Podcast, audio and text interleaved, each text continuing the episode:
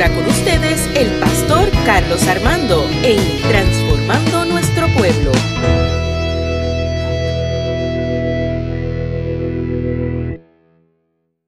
Saludo aquí al pastor Carlos Armando y qué bueno que está conmigo hoy aquí en mi podcast Transformando Nuestro Pueblo. Para mí siempre es una bendición compartir con ustedes la palabra del Señor por medio de esta plataforma. Y quiero agradecer a todos los que me siguen de Honduras, de Guatemala, gente que posiblemente no conozco, que son de otros países. Y para mí, créame que es una bendición que usted escuche mi podcast y lo comparta. Así que te invito a que lo compartas en tu plataforma para que otros también sean bendecidos. Así que ese es mi propósito como pastor, que lo que hago aquí sea de bendición y edificación para cada vida y que sus vidas sean transformadas. Quiero ir rápido porque sabes que mis podcasts son breves, no son muy largos. Así que quiero ir al grano. El tema de hoy es un camino de fe que nos transforma. Un camino de fe que nos transforma. Y yo le añado a ese tema el poder de confesar. Y voy al texto de Mateo, capítulo 16, del 3 al 20. Pero voy a hacer referencia al texto. Es cuando Jesús le pregunta a sus discípulos que qué opinaba la gente de él. Y la gente opinaba de Jesús que él era Jeremías o Isaías, otro profeta del pasado. Es interesante cómo la gente enmarcaba a Jesús como alguien del pasado y no del presente ni del futuro. Jesús vino a traer vida y vida en abundancia. Y eso es lo que ellos no veían.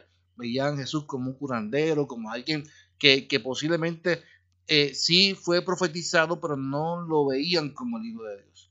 Y Jesús le pregunta entonces a sus discípulos, a los que él eligió para tener intimidad y enseñarle y educarle, transformar su pensamiento. ¿Y ustedes qué opinan? ¿Quién soy yo? La respuesta de Pedro no se hizo esperar. Y la respuesta de Pedro es, tú eres el Mesías, el Hijo del Dios que vive y da vida. Y es entonces donde yo voy y me hace reflexionar el texto y me formula la pregunta, ¿cuál era la intención de Jesús ante la pregunta?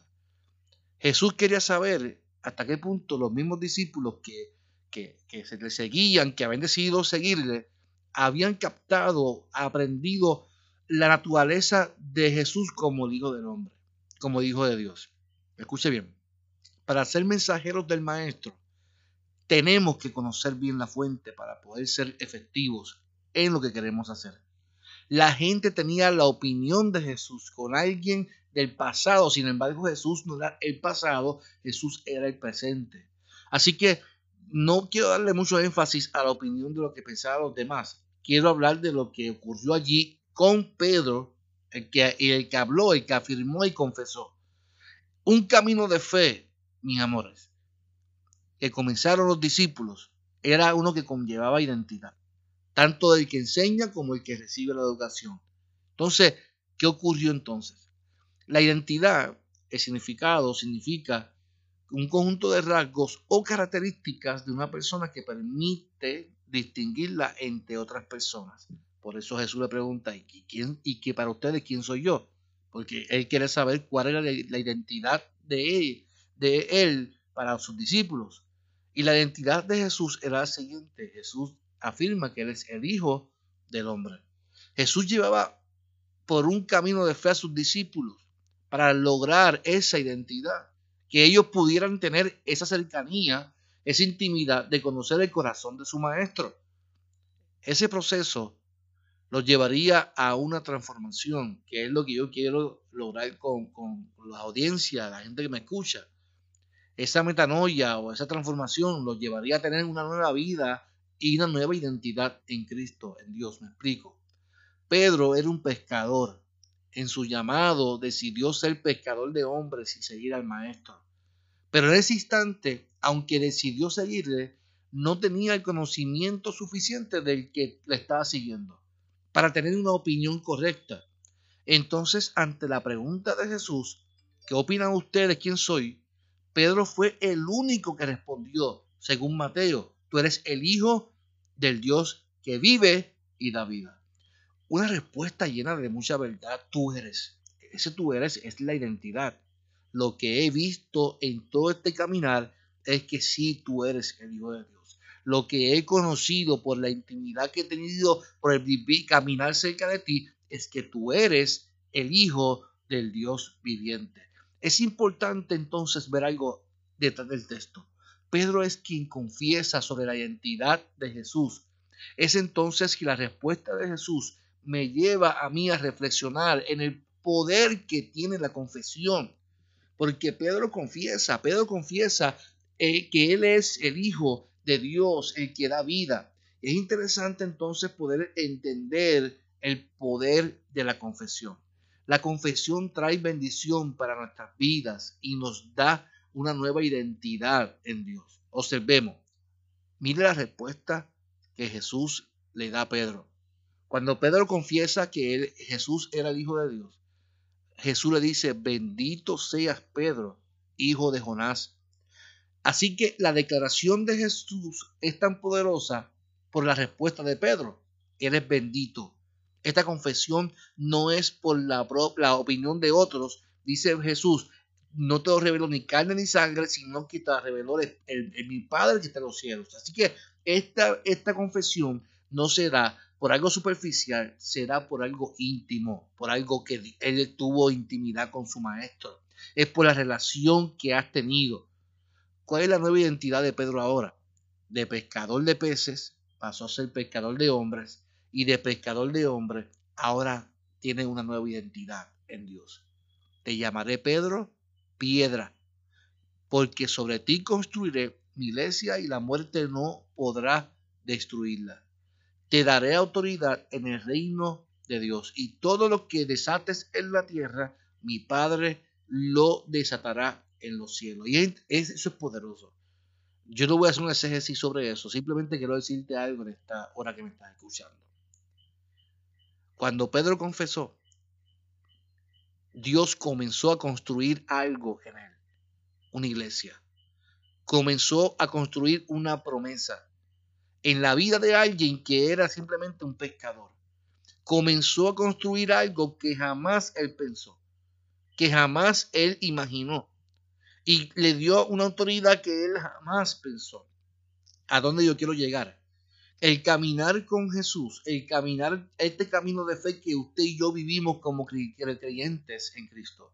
Este camino de fe nos lleva a nosotros a confesar que Jesús es el Hijo de Dios. Y si usted lo hizo alguna vez, como lo hice yo, como lo ha hecho mucha gente en este mundo, ese confesar nos lleva a una transformación poderosa. Y significa que esa transformación es que Dios comienza a construir algo poderoso en tu vida. Y yo quiero decirte algo, como siempre lo he dicho, vive bajo esa promesa que Dios está construyendo en ti, y no bajo las circunstancias que estás viviendo. Porque mire, para Pedro vivió circunstancias difíciles, aún teniendo la promesa de que en él iba a ser construida la primera iglesia. Pero antes de formar la primera iglesia, él negó a Jesús, él vivió tormenta, se escondió, volvió a la pesca, volvió a su pasado. Sin embargo, Dios siempre le dio la oportunidad, y él fue el primer pastor, el apóstol de la iglesia primitiva. ¿A dónde voy en esta hora que me estás escuchando? Dios quiere seguir caminando contigo este camino de fe. Y este camino de fe quiere seguir construyendo en ti nuevas oportunidades y nuevos retos. El don que Dios sembró en ti, lo que Él sembró en ti, esa oportunidad. Porque este camino de fe nos transforma para su gloria y para su honra. Dios quiere caminar contigo, mis amores. Dios quiere caminar contigo, mi amado, mi amada. Él quiere caminar contigo y Él quiere que ese camino de fe, Él quiere construir algo nuevo y que tú vivas bajo la promesa de lo que Él va a hacer en tu vida, en tu familia, en tus hijos, en tu pareja, en tu relación, en tu trabajo, en lo que Él prometió, lo que Él está construyendo, Él lo va a realizar porque Él es un Dios de promesa. Y este camino de fe nos lleva a una transformación. Hoy yo te invito que permitas que Él siga construyendo cosas en ti poderosas. Y si nunca lo has hecho, confiesa que Jesucristo es el Hijo de Dios. Y te aseguro que hoy Dios comenzará a derramar bendición hasta que sobreabunde. Y en ti comenzará a construir la promesa que algún día la verás en el nombre poderoso del Señor. Este es tu pastor Carlos Armando en Transformando Nuestro Pueblo.